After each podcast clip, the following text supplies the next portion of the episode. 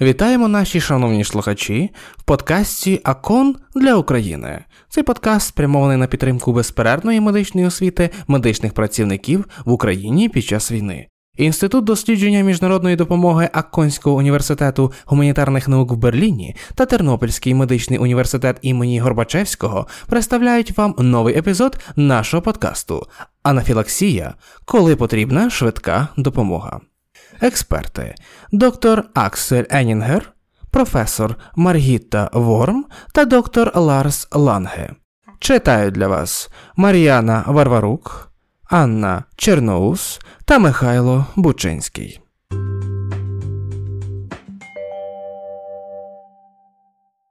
Ласкаво просимо, шановні слухачі, до нового подкасту консиліуму з педіатрії. Вітаю усіх з прем'єрою, а саме фактом того, що сьогодні ми поговоримо в новому форматі з двома гостями, що мене дуже тішить. Одним із співрозмовників є професорка Маргіта Ворм із Берліна. Вона спеціаліст дерматології та венерології, має додаткову спеціалізацію з алергології, медицини навколишнього середовища та дієтології. Очолює університетську амбулаторію та координує викладання дерматології, венерології та алергології в клініці Шаріте в Берліні. Мій другий співрозмовник доктор Ларс Ланге, який уже відомий деяким слухачам і вже брав участь в іншій групі подкастів, а саме серії подкастів щодо нейродерміту. Доктор Ланге є відомим дитячим алергологом і головним лікарем у дитячій клініці лікарні Марієн у Бонні. Вітаю вас обох! Дякую, навзаєм. Дуже приємно бути вашим гостем. Привіт усім! Гарного дня! Мені особливо приємно, що ви, як лікар-дієтолог, берете участь у нашому спілкуванні, пані Ворм. Ваш напрям частково збігається з моєю спеціалізацією, а саме дитячою гастроентерологією. Ми всі взяли до відома нову стратегію щодо харчування від міністра сільського господарства, і я думаю, що всі це прийняли з радістю, чи не так? У мене склалося таке враження, що там багато розумного. Чи як ви думаєте? Так, я вважаю, що завжди добре, коли є рекомендації та коли вони змінюються відповідно до потреб часу. У цьому випадку мова йде про споживання у повсякденному житті більшої кількості продуктів рослинного походження, що звичайно є важливим моментом чи навіть необхідністю для деяких людей, які мають алергічні прояви. Зрештою, велике значення має різноманітність рослинної їжі, і вважаю, що таким чином можна скласти різнобічну, корисну та цікаву програму харчування для алергіків. Що ж, я, мабуть, мушу повторити це знову. Сьогодні ми поговоримо про анафілаксію. Звичайно, з практичної точки зору слід взяти до уваги всеможливі аспекти, які були враховані в стратегії харчування, включно з темою щодо споживання більшої кількості продуктів рослинного походження. Чи є це проблемою з точки зору алергії, доктору Ланге? О, я думаю, що в принципі ні. Але є кілька перешкод і кілька підводних каменів, якщо пацієнта харчова алергія. Наприклад, нещодавно мені на це звернула увагу мама моєї маленької пацієнтки, у якої була алергія на горіхи та молоко. Я запропонував їй включити у раціон дитини замінник сиру. І знаєте, що вона мені сказала? Що всі замінники сиру містять грецькі горіхи та кешю. Я не маю їх зараз під рукою, щоб продемонструвати, що це справді так. Ось бачите, я думаю, це дивно, але є продукти, які виробляє наша харчова промисловість, і які я вважаю добрими і якісними, а вони все-таки містять сюрпризи для алергіків. Тож це означає, що ми просто повинні дуже добре читати, коли щось купуємо. Проблемою є не лише горіхи, але й бобові. Деякі з них не потребують інструкції щодо споживання, як, наприклад, горох, проте є алергіки, у яких з ними виникають проблеми. Ви вже зустрічались з такими випадками, пані професорко? Так, звичайно. Доктор Ланге уже звернув увагу, що її промисловість розвивається і, наприклад, часто прибігають до використання білка бобових. Особливістю для алергіків є те, що приготування, тобто композицію, інколи змінюють, але пацієнти цього навіть не помічають. Тоді насправді виникають проблеми із споживанням цього продукту, який, можливо, раніше був переносимим, оскільки певного інгредієнту взагалі не було. Отже, такі пацієнти у нас є. Це означає, що ми в принципі вважаємо, що нам варто споживати якомога більше продуктів рослинного походження, але ми повинні бути більш обережними. Такі ситуації щодо рецептури знаємо з інших галузей. Це стосується також наших пацієнтів, які хворіють на целіакію. Ми роками могли купувати один і той самий продукт, і раптом компанія дещо змінила список складників. Це небезпечно. І проблема криється під терміном анафілаксія. Чи проблема анафілаксії є актуальною, чи ми справді маємо зростання кількості захворювань? Анафілаксія, можливо, коротко торкнемося визначення. Це загальна алергічна реакція, яка настає раптово і проявляється не лише на шкірі, а вражає дихальні шляхи, серцево-судинну систему та є потенційно небезпечною для життя, тобто найважчою формою алергії, яка в загальному, судячи з частоти алергічних захворювань, і у критичній формі зустрічається рідко. І якщо зараз запитаєте, чи збільшилася кількість випадків за останні кілька десятиліть, то ми повинні сказати, що це залежить від того, що саме стало тригером. Ми знаємо, що кількість випадків медикаментозної анафілаксії, яка вражає швидше дорослих, зростає. Наприклад, комахи це ще одна важлива велика група, де анафілаксія фактично протягом останніх кількох десятиліть залишається на одному рівні. Ми сьогодні у цьому подкасті з педіатрії засвідчуємо той факт, і насправді це так, що зростає кількість випадків анафілаксії, викликаної їжею, особливо у дітей. Це показують дані, які були отримані шляхом аналізу того, як часто діти з приводу анафілаксії перебували у лікувальних центрах. Водночас про це йдеться у публікаціях наукових даних із США та Австралії. Ми можемо запитати доктора Ланге, і я теж можу уявити, що в Німеччині також є подібна тенденція. Докторе Ланге, а як ви вважаєте? Так, безумовно. Я не думаю, що в Німеччині ми маємо чіткі показники щодо анафілаксії серед населення. Ми отримували певні дані, які ще не оприлюднені. У Європі є показний реєстр випадків анафілаксії, куди вносяться, групуються та аналітично опрацьовуються результати. І це здійснюється у багатьох формах і в різних аспектах. Ми багато чому навчилися. Цей реєстр анафілаксії, в принципі, розміщується та підтримується професоркою Маргітою Ворм, тому найважливіша інформація для Європи, здебільшого, надходить із Берліна. Чи можна сказати з вашого досвіду як педіатра, що харчова алергія становить значну частину тих проблем, які вас турбують? Так, безумовно, це правда. Е, Випадків медикаментозної анафілаксії серед дітей дійсно небагато. Ймовірно, нам просто потрібно скористатися кількома письмовими викладами того, перш ніж ми справді це усвідомимо. Мова йде про те, що саме хронічно хворі пацієнти частіше схильні до алергічної реакції на ліки. Щодо комах, то думаю, що ситуація не міняється. А от з їжею то випадків стає все більше і більше і більше. Тепер ми знаємо, що діти в різних життєвих ситуаціях на однакову кількість алергену деколи можуть реагувати анафілактично, а інколи ні. Я маю на увазі коефіцієнт збільшення. Чи у дітей все більше стресів, і як це пояснити? Як нам це зрозуміти? Чому з'являється більше дітей, у яких після прийому їжі раптом виникає анафілаксія? Ну, я думаю, ми повинні повернутися до факторів збільшення кількості випадків та запитати про них більше у професорки Ворм. Слава Богу, дітям тут у Бонні набагато легше, ніж у Берліні, адже клініка Шаріте постійно проводить тестування, а дітям байдуже до цих коефіцієнтів. Це має певне значення, але невелике. Отже, я не часто зустрічав трьохрічну дитину, у якої насправді були б серйозні зміни в симптомах через фактор з кількості збільшення випадків. Отже, ми даємо неправильні поради. Наша порада полягає в тому, що ми кажемо. Це вже перевірено, але цілком може бути, що якщо у вашої дитини вже була інфекція або щось подібне, які викликали температуру, і вона знову отримує ту саму кількість збудників, то як вона може відреагувати? Чи це неправильно? Так, коли дитина один раз реагує, а потім не реагує взагалі. Насправді це не стосується маленьких дітей, але безсумнівно може так статися, що гостра реакція ще більше посилюється. Маленька історія багаторічної давності. У нас лежала дитина лише з обструкцією бронха. Насправді у неї лише було в лапках. У дитини алергія на яйця, і у неї шкіра біля рота почервоніла.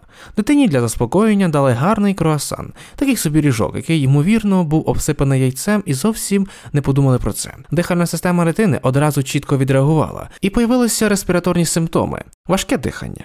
Так, це відіграє певну роль, але рідко буває так явно, як у дорослих. Гаразд. А чому у дорослих це по-іншому, пані Ворм? Так, це дуже гарне запитання. Поки що можу лише припускати. Ми знаємо, наприклад, що у дітей є чітке вираження, тобто реактивність імунної системи часто є набагато більш вираженою. Це означає, що діти реагують на невелику кількість, а тоді вже реакція. Незалежно від того, чи додається співфактор чи ні, запускається низькопорогова реакція. У дорослих спостерігається таке явище, що реакція викликається лише великою кількістю, або запускається лише тоді, коли додається алерген плюс кофактор. Це те, з чим ми зустрічаємося все частіше, коли стаємо старшими. Але тепер не слід забувати, докторе Ланге, що в повсякденній медичній практиці ще більше треба враховувати кофактори. Я можу уявити, тому що ми протягом тривалого часу знаємо, що у дорослих є, наприклад, фізичне навантаження, і коли потрапляє інфекція, ми лікарі повинні це брати до уваги і зважати, що кількість цих кофакторів може збільшуватися. Я думаю, що в найближчі кілька років нам знадобиться більше даних, щоб зрозуміти це ще краще. Чи відіграє якусь роль очікування при анафілаксії? Якщо із шлунково-кишковими симптомами я би сказала, що є дуже високий ефект плацебо, чи має це певне значення при анафілаксії чи ні? Загалом очікування відіграє головну роль при алергічних реакціях. Є навіть така стара історія. У нас був пацієнт, який мав алергію на рибу. Він бачив рибу на плакаті, і у нього стався напад астми. Мова йде про так званого рибного астматика. Дуже добре відомо, що клітини специфікатори алергії, мастоцити, можуть стимулюватися і моделюватися нейромедіаторами. Це добре відомо, і звичайно, це також відіграє певну роль у розвитку анафілаксії. Інколи доходить до того, коли у пацієнта це може бути і дитина, виникають важкі реакції зі страхом смерті, то ми цього вже навчилися на тренінгах, і для нас цей досвід має вирішальне значення. Якщо це знову станеться, то ми, звичайно, впевнені у силі своєї реакції. Тоді починається зачароване коло. Час від часу, на щастя, рідко ми бачимо дорослих пацієнтів, які мають початкову дуже важку реакцію, яка потім може повторитися через тижні чи місяці після попереднього випадку. Інколи ми навіть не впевнені, чи це насправді діє як спусковий механізм, чи можливо сам страх став початковим спусковим механізмом. Рідко, але так буває. Докторе Ланге, ви хотіли щось додати з педіатричної точки зору? Я хотів би доповнити, що насправді є дослідження цих кофакторів, але, на жаль, лише у дорослих. Я вважаю їх досить приголомшливими. Йдеться про групу людей, у яких була алергія на арахіс, і їм неодноразово його давали. Насправді, навіть якщо вони знали, що вони можуть реагувати на цей продукт, хоча за різних умов спожили його 4 чи 5 разів, чи відкрито, чи приховано. Таке вживання продукту супроводжується недосипанням. Тоді стало зрозуміло, що вони досягли значного збільшення реакції з прихованим споживанням арахісу, аніж відкритим, що ще раз підтвердило очікувані результати, тобто їх важливість. Якщо я знаю, що хтось мені дає арахіс на ложці, і я повинен його з'їсти, то в мене відразу буде реакція, наприклад, у вигляді свербіння. Це божевілля. Банальний гастроентеролог у мені уявив би собі це значно простіше. Але насправді це означає, що певну роль відіграють психологічні упередження та очікування. Це драматично. Те, що я дізналась, маю на увазі поняття рибний астматик. Я не знала цього раніше, тож це є новий термін для мене. Так, звичайно, так позначаємо пацієнта, який має астму та алергію на рибу. Це коротка вказівка для фахівців, які працюють з цим. Так, дуже добре. Що ж, я хотіла б дуже коротко додати, що саме тому в протоколах, як на національному, так і на міжнародному рівнях, діагностичним стандартом для харчової алергії є подвійно сліпе і плацебо-контрольоване провокативне тестування. До речі, воно звичайно пов'язане з великими затратами як для підрозділу, який виконує роботу, так і для пацієнтів і для батьків. Але ми не можемо відступати від цього. Однією з причин є те, що ми маємо можливість диференціювати психогенні компоненти від алергічної реакції. Тоді ми можемо відразу записати м'ячик для гри провокування. Усі ми розуміємо це, адже стосується медицини дорослих і часто бачили довгі черги в медичних закладах, які пропонують стаціонарне провокативне харчування. Згадуючи це після того, що сказала професорка Ворм, то розумію, що ми в Штутгарті робимо це швидше неправильно, оскільки відкрито рекомендуємо певні харчові провокації. Хочу сказати, що у дитячій клініці в Шаріте їх набагато більше явних, аніж подвійно сліпих. Принаймні я це знаю. Як ви це робите в Бонні? І як ви там себе позиціонуєте, особливо враховуючи те, що щойно сказала пані Ворм? Зрештою, ми повинні переконатися, що обслуговуємо якомога більше пацієнтів, максимально використовуючи ресурси. І тут теж, де фактично щодня пропонуємо кілька провокативних варіантів, маємо черги по 9 місяців, і це просто недобре. Тому я відкрито призначаю певні провокації. Але якщо підозрюю, що психологічна складова у цього пацієнта відіграє важливу роль, то обговорюю це з батьками, а не з самими дітьми. Трьохрічній дитині ми рідко призначаємо подвійне приховане провокування, а значно частіше 15-річному пацієнту, звичайно, що не завжди, але враховуючи ситуацію, це дійсно залежить від мети. Чи можу я запитати, а як добре, а як прийнято? У мене інколи виникає відчуття, принаймні коли мова йде про гастроентерологічні симптоми, що ми говоримо не про анафілаксію, а про нешкідливі легкі симптоми. Тому я досить часто маю відчуття, що це складно відрізнити. Коли я потім кажу, ну, якщо ми справді хочемо знати, ми повинні зробити і подвійно сліпий тест, і плацебо контрольований. Небагато моїх пацієнтів переходять поріг навіть підлітки. Як ви думаєте, це тому, що ваша реакція більш виражена, чи що? Чи всі, кому ви пропонуєте це згодом, кажуть, ну, ми повинні зробити це подвійно сліпим, чи вони переходять поріг? 95% і ми знаємо чому. Я кажу, що коли справа доходить, наприклад, до того, що ми хочемо отримати об'єктивну реакцію, ми можемо захотіти мати приблизне твердження про те, скільки пацієнт може витерпіти, незалежно від того, чи він надто чутливий чи ні. Більшість пацієнтів, яких я тестую таким чином, їли арахісові чіпси. Це було у двохрічному віці. Вони тричі отримували ломку на арахіс, а згодом вже у юнацькому віці зовсім його не їли протягом 15 років.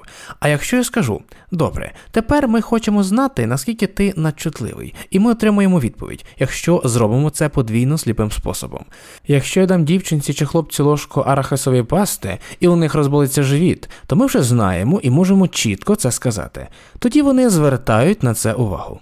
Гаразд, а як щодо дорослих? Чи це не є великою проблемою? Ну, звичайно, це справді серйозна тема. Як я щойно сказала, це забирає час і ресурси. Тож з дорослими ми завжди робимо тестування подвійним сліпим плацебо-контрольованим методом.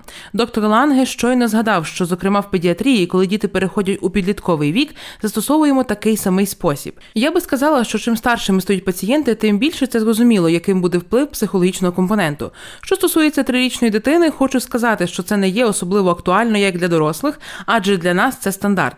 Але одна тема та важливий момент. Є дорослі, які можуть сказати: знаєте що, це занадто для мене, оскільки треба докласти багато зусиль. Так, як, наприклад, у випадку з молюсками, я краще уникатиму споживання устриць. Це власне те, що ми бачимо найчастіше. Ну, життя без устриць можливо уявити. Можна сказати і так. Молюски це не просто устриця, це цілий вид ракоподібних, але ще раз про провокування. Навіть якщо треба довго чекати, і зараз ми не робимо реклами, проте провокування в цьому контексті все-таки є важливим моментом. Ось чому я хотіла би трохи про це поговорити. Тут варто сказати про багато позитивних речей, навіть якщо це не зовсім безпечно для пацієнтів. Ось чому ми це робимо у медичному клінічному закладі. Спочатку ми повинні визначити кількість спроб цього методу. Ми знаємо, що являє собою реакція, де останній пункт теж є важливим важливим. З медичної точки зору пацієнти можуть самостійно приймати свої звичні ліки, як і під контролем медиків, які їх ведуть. Наш досвід показує, що пацієнти дуже цінують останній варіант. По-перше, це повний контроль за ситуацією. А по-друге, усунення перепон при використанні автоін'єктора для самостійної ін'єкції адреналіну. Я не знаю, доктор Ланге, який досвід ви маєте, але це все позитивні речі, які я, як я вже сказала, все ж є складним провокуванням. До речі, у звичайні години консультацій ми також маємо аутоін'єктори адреналіну, хоча вони набагато дорожчі. Але це для того, щоб сказати батькам. Тепер така ситуація, що ви можете взяти це. І коли хтось із нас робить таку ін'єкцію, то вони бачать, як це зробити. Використовуйте будь-яку можливість для розуміння пацієнтами чи їх батьками необхідності раннього застосування. Докторе Ланге, у нас також є тема терміни провокувань. Причетність, тобто надання можливості, теж є важливою темою. Коли я, наприклад, піду в дитячий садок чи в школу, на що варто звернути увагу, е, є критичні моменти, коли би нам треба було робити певні провокування, чи не так? Так, це правда. Але зазвичай батьки можуть подзвонити і сказати: зараз червень, ми підемо до школи після літніх канікул. Ми хотіли вирішити це питання в лютому. Тут ми повинні бути конкретними і сказати: на жаль, ні. Ми знаємо, що це займе багато часу. Я хотів би ще раз коротко торкнутися питання провокування і як зазначила професорка Ворм якості життя. Два дні тому я стикнувся з таким. Мова йде про маленьку, милу трьохрічну дівчинку, яка довгий час перебувала на лікуванні з приводу нейродерміту. Як лікуючий лікар, я багато спілкувався з її мамою, дуже позитивною молодою жінкою, і вона захотіла перевірити, чи ця історія з волоським горіхом чи фундуком є актуальною і має якесь значення. Спочатку реакцією на волоський горіх у дитини була блювота, потім все нормально.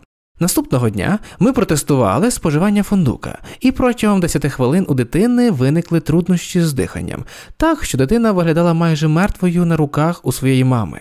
Важливим було те, що наша команда працювала спокійно та без напруження. Ми запропонували: знаєте що? Подивіться, зараз ваша дитина дуже сильно кашляє. Це той час, коли ви повинні використовувати вдома автоін'єктор, і ми зараз це зробимо разом. І тоді ми непоспішно зробимо це. Заходом мама один раз попробує із тренером, який бере її руку в свою і показує їй правильність виконання. Відтак мама робить свою спробу самостійно, а ми підказуємо. У нас є три хвилини. Відповідно, дитина перестає кашляти, і ми розуміємо, що все позаду. Тож, звичайно, ми проводимо такі бесіди з батьками. Знаєте, це було не дуже розумно, адже знаємо, що вживання фундука має певні ризики. Але найголовніше, що батьки тепер розуміють і самостійно можуть справитися з анафілаксією. Таким чином, спробувавши при нагляді лікаря хоча б один раз, батьки позбавляються жахів анафілаксії, знаючи, що мають робити. Все, що батькам потрібно зробити, то це взяти з собою аптечку з автоін'єктором і завжди мати її при собі, подбати про це, щоб дитина могла одразу отримати допомогу, коли їй це буде потрібно. Адже насправді це надзвичайно важливий стрибок у якість життя сім'ї. Гаразд. Тепер ви назвали ключове слово для наступного розділу. Кому потрібна аптечка і що там має бути? Кортизон, наприклад. Цілком очевидно, що адреналін є альтернативним препаратом. Зараз ми знаємо, що через свої властивості його не можна приймати у формі таблеток чи капсул чи тому подібне, адже ці таблетки мають здатність одразу розщеплюватися. Препарат повинен е, потрапляти прямо в кровообіг, і єдиний спосіб досягти цього ввести його у формі ін'єкції у м'язову тканину. Щоб пацієнт чи батьки могли робити це, розроблено автоін'єктори, тобто шприци, які мають механізм, що дозволяє вводити певну кількість препарату прямо в організм, а саме в м'яз. Довжина голки автоін'єктора є достатньою, щоб вивільнити ліки у м'язах. Це ліки, і доктор Ланге щойно сказав, що їх використовують, коли є поряд із проявами на шкірі, додається симптоматика легень. Під час прослуховування є деренчання або свист. У дорослих це більш реакція, яка стосується кровообігу у вигляді запаморочень і меншою мірою ознаками власне шлунково-кишкової симптоматики.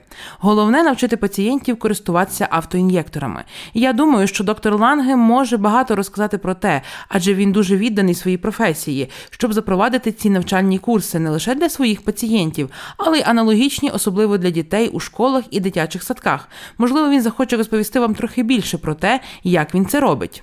Так, докторе Ланге, як педіатри ще раз проясніть нашим слухачам, хто може отримати аутоін'єктор? Це перше питання. І друге запитання: один чи два? Гаразд, знову ж таки, професорка Ворм вже сказала це, але я хотів би на цьому ще раз наголосити, тому що кожного другого тижня я бачу, що батьки приходять до мене і кажуть: так, ми маємо медикаменти першої необхідності, я маю ці свічки. Тоді я кажу їм дуже чітко: ви знаєте, свічка, яку ви ввели, починає діяти через годину, годину-півтори, тому вона не підходить як універсальний препарат.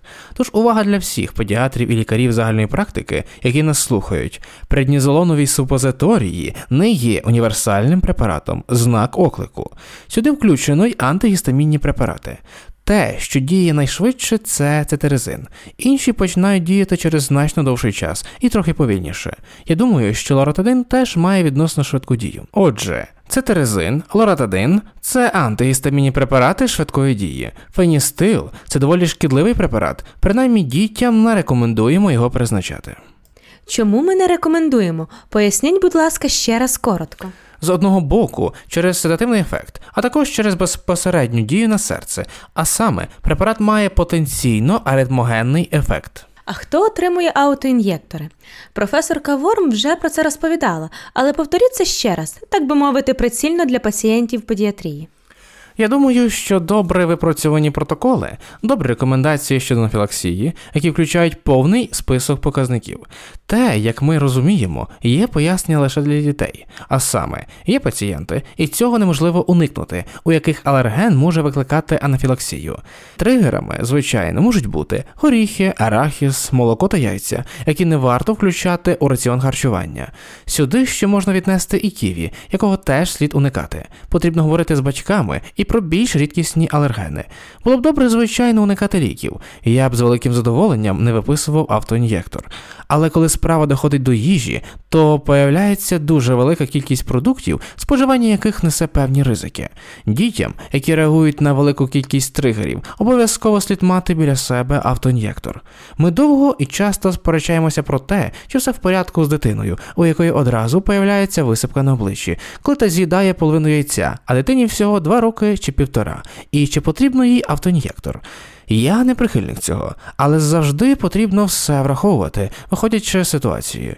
Якщо хтось каже, ми любимо їздити в Альпи і робимо триденні походи в гори, то ми повинні про це подумати. Адже якщо проживати тут, в районі Айфеля, то це одне. Але якщо виникне ситуація і терміново буде потрібна допомога, то слід врахувати той факт, що гелікоптер може прибути сюди через три чверті години.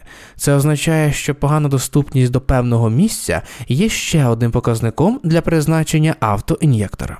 Гаразд, а які особливості необхідно враховувати? Є якісь сильні сторони? Мені на щось звернути увагу? Ну, я хочу принаймні відповісти на ваше запитання про один чи два автоін'єктори.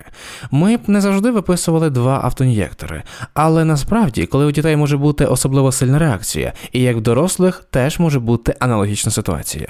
Ми можемо запитати у професорки Ворм, чи вони взагалі виписують два автоін'єктори. Після тривалих обговорень у протокол внесено, що за умов особливих організаційних ситуацій можна виписати пацієнту два автоін'єктори. Тому, коли батьки стоять і кажуть, але ж це садочок, але, будь ласка, це дуже важливо. Вони дозволять нашій дитині перебувати там. І так далі, тоді можна про це говорити. Насправді я вважаю, що пацієнту може бути достатньо одного автонієктора, якщо вони добре навчені. Мені не подобається, що один має бути для дитячого садка, один коли в бабусі, а ще один, коли дитина проводить час із татом, або вони розлучені, чи ще щось. Мати велику кількість автоін'єкторів, я не думаю, що це необхідно. Що ж це означає, що ми маємо зважати на те, скільки аутоін'єкторів має дитина? Один, два, три. Яке ваше ставлення до цього, пані Ворм? Так, що стосується анафілаксії, доктор Ланге уже розказав, що пацієнтам, які приймають ліки, ми не призначаємо автоін'єктор адреналіну. Зазвичай уникнути цього не проблема. Коли йдеться про комахи, які можуть жалити, то звичайно призначаємо його. І зазвичай, якщо пацієнт має велику вагу тіла або живе на периферії, чи у випадку рідкісного захворювання мастоцитозу, при якому збільшуються мастоцити. Це захворювання частіше зустрічається у дорослих. Пацієнти, як правило, можуть отримати дуже серйозні реакції, і тому завжди їм виписують два автоін'єктори. Я є прихильником того, щоб пацієнти із важкими харчовими алергіями чи алергією від укусів комах теж могли отримати два автоін'єктори. Якщо пацієнти, як уже сказав доктор Ланге, реагують на значну кількість подразників, то вони, як правило, мають дуже важку реакцію. Ми повинні також зважати на анамнез, як, наприклад, часто виникають повторні реакції. З даних реєстру випадків анафілаксії ми бачимо, що ризик повторної реакції також залежить від тригера. Він найвищий для групи пацієнтів з харчовими алергіями, і тут також є певні відмінності. Отже, ми бачимо, що реакція на кешю та арахіс відрізняється від реакції на інші продукти. Таким чином, у підсумку зазвичай має бути один автоін'єктор на залишок. Для важких пацієнтів, які живуть на периферії, зазвичай мають про запас два автоін'єктори. І я також вважаю, що те, що сказав доктор Ланге, є важливим. Я також критично ставлюся до цього набору автоін'єкторів для кожного місця перебування пацієнта, але радше потрібно так натренувати батьків, щоб у випадку критичної ситуації автоін'єктор був там, де йому місце, а саме біля пацієнта. Добре, дуже дякую. Це означає, що ми тепер розуміємо, як поводитись із аутоін'єкторами. Але навіть найкращий аутоін'єктор нічого не зможе зробити, якщо пацієнт чи батьки не можуть правильно ним скористатися. Професорка Ворм уже сказала, як і доктор Ланге, це дуже-дуже особлива турбота про пацієнта. Тому, якщо пацієнти використовують аутоін'єктор неправильно, то отримають чуть-чуть адреналіну у великий палець чи щось подібне. Як ви тренуєте пацієнтів чи їх батьків? І як, на вашу думку, в ідеалі має бути підготовлена ця група? Ну, перше, що потрібно зробити, це те, щоб усі пацієнти отримали довідку про можливість анафілаксії. Анафілактичне посвідчення можна отримати у виробника автоін'єкторів. Її можна завантажити з домашньої сторінки GPA, з німецької асоціації алергологів та об'єднання астматиків. Я думаю, що ви також можете завантажити його з домашньої сторінки німецького товариства алергології та клінічної імунології. Але тут я не зовсім впевнений. Напевне, доступ до отримання анафілактичного посвідчення можна знайти і інших місцях. Можливо, пацієнти можуть погуглити Anaphylaxis Pass Germany. Тут все точно вказано, коли і що слід використовувати. Я заповню цей паспорт, призначаю пацієнтам тренера по користуванню автоін'єктором, і з рук тренера пацієнти отримують його. Можливо, ми ще поговоримо про це, тому що дещо опустили таку інформацію, а вже маємо інструкцію. Тож, це означає, що можемо показати пацієнтам, як робити. Робимо це самі, а потім пояснюємо та вводимо ліки. Ну і звичайно, це лише перший крок. Це потребує тренування, якого, на жаль, у Німеччині трохи не вистачає. Є білі плями, де не вистачає підготовки. Тренінг називається агати навчання робочої групи з приводу анафілаксії. Це гарний трьохгодинний навчальний курс, коли певні навички отримуються абсолютно різні вікові групи. Це і дорослі, і є навчання для молоді, для дітей, а також є навчання для їх батьків. Всього два рази. І як звернула увагу професорка, у нас є навчання вчителів, навчання вихователів. А нічого немає онлайн. Як не спеціаліст, я думаю, що це може бути хорошим варіантом як онлайн-модуль.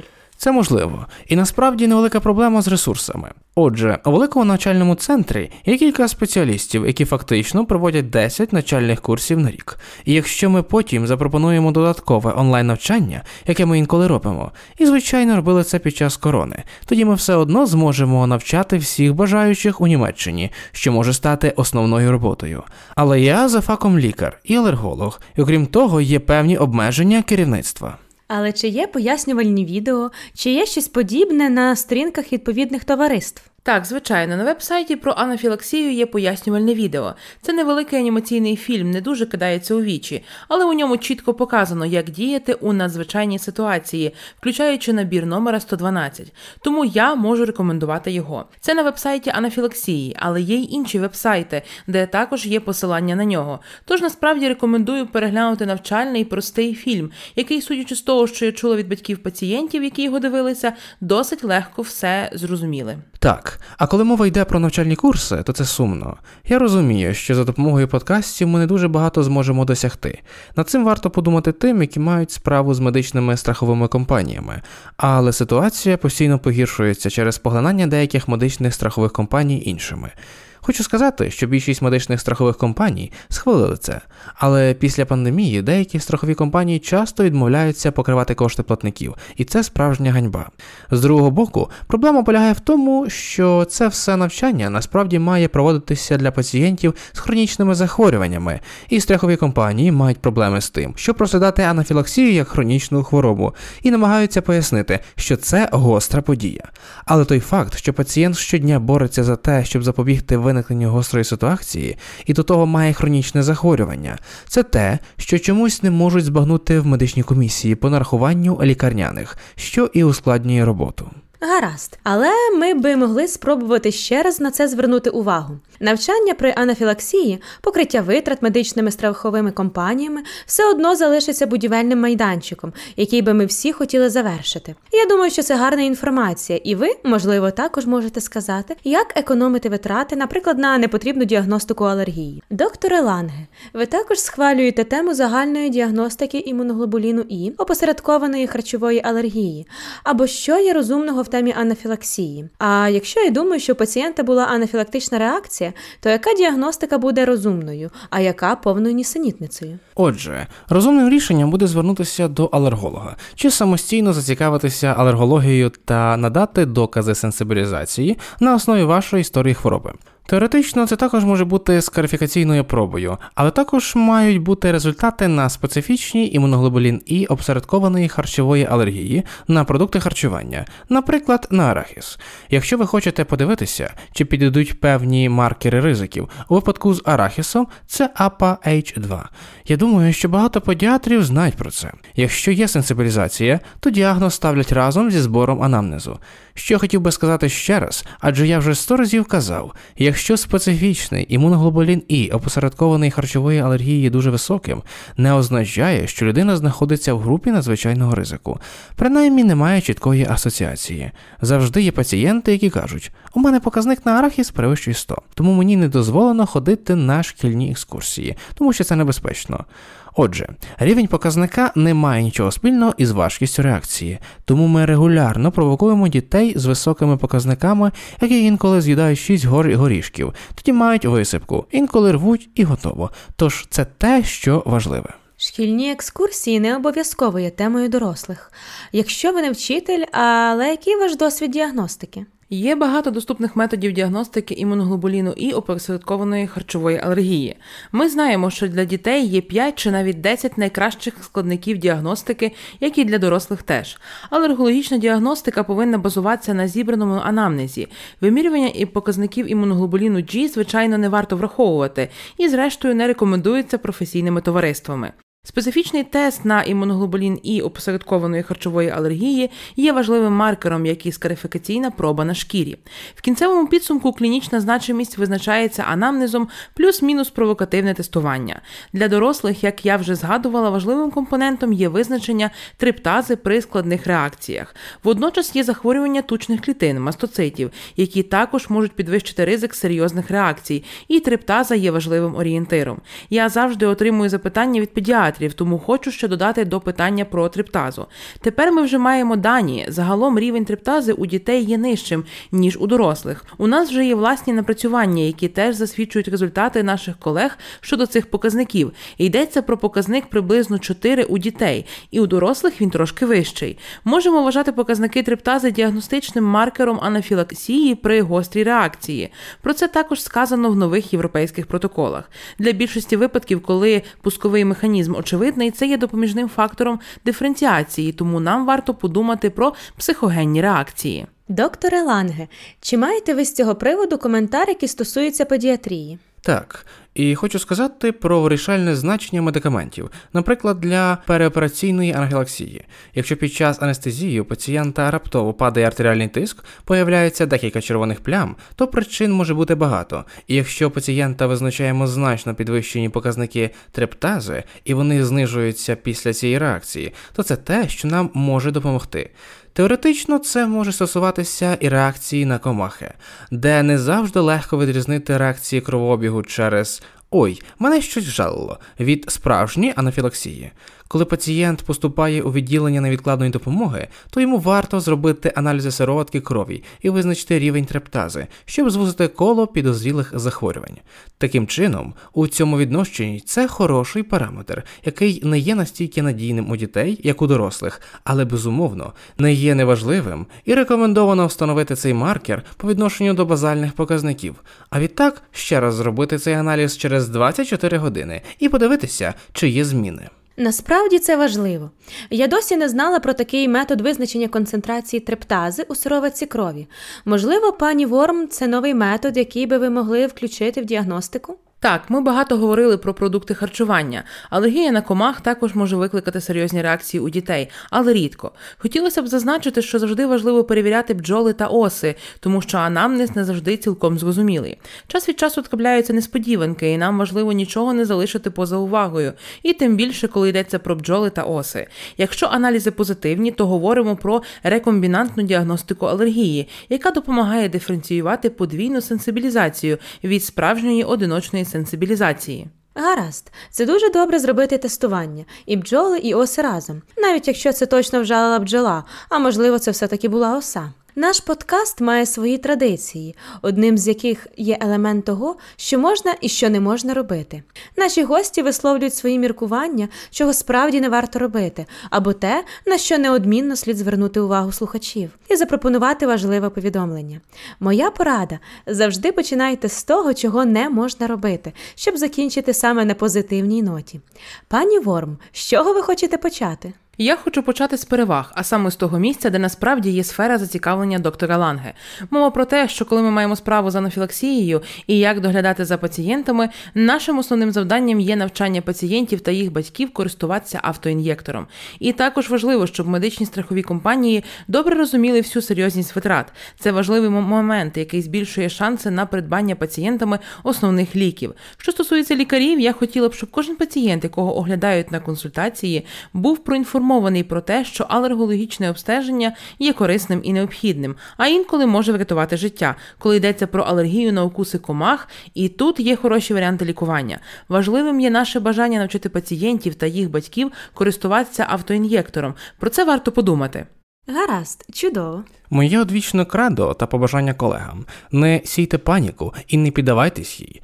Тож це означає, що фахівці проводять розумну діагностику, дають добрі поради, а не просто кажуть не їжте арахіс, бо якщо ваша дитина його їстиме, вона помре. Це викликає ймовірні страхи і занепокоєння батьків чи зміну якості життя, і не лише в родинах, а й у суспільстві. Цього бояться вихователі, вчителі і таке інше. Отже, для пацієнтів важливо отримати розумні поради, адже справді є великі ризики, і це те, що дуже важливо для мене.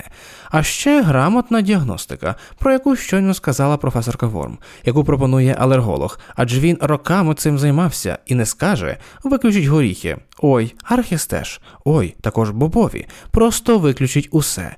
Це не повинно бути, і так не може бути. Дуже дякую. Я вважаю, що ця передача була справді захоплюючою і дуже пізнавальною. Сподіваюся, наші слухачі відчували те саме. Важливо. А от ін'єктор адреналіну це зрозуміло, тоді навчання зрозуміло. І ще один новий аспект визначити рівень трептази. Щиро дякую і вам, і слухачам. Дякую, що слухаєте. По-перше, ми раді коментарям. По-друге, звичайно, позитивним відгукам на різних платформах. І ми завжди раді пропозиціям щодо подальших тем. Напишіть нам, будьте з нами кожного наступного разу. До побачення! Це був скорочений перекладений подкаст Консиліуму з педіатрії. Дякую за увагу. Сподіваємося, що вам сподобалося, і з нетерпінням чекаємо ваших відгуків на нашому вебсайті чи в соціальних мережах. Ви також можете знайти адресу електронної пошти в примітках. Не соромтеся, рекомендувати подкаст своїм колегам, адже знання працюють, коли ними діляться. Дякуємо за прослуховування та до зустрічі в наступному подкасті.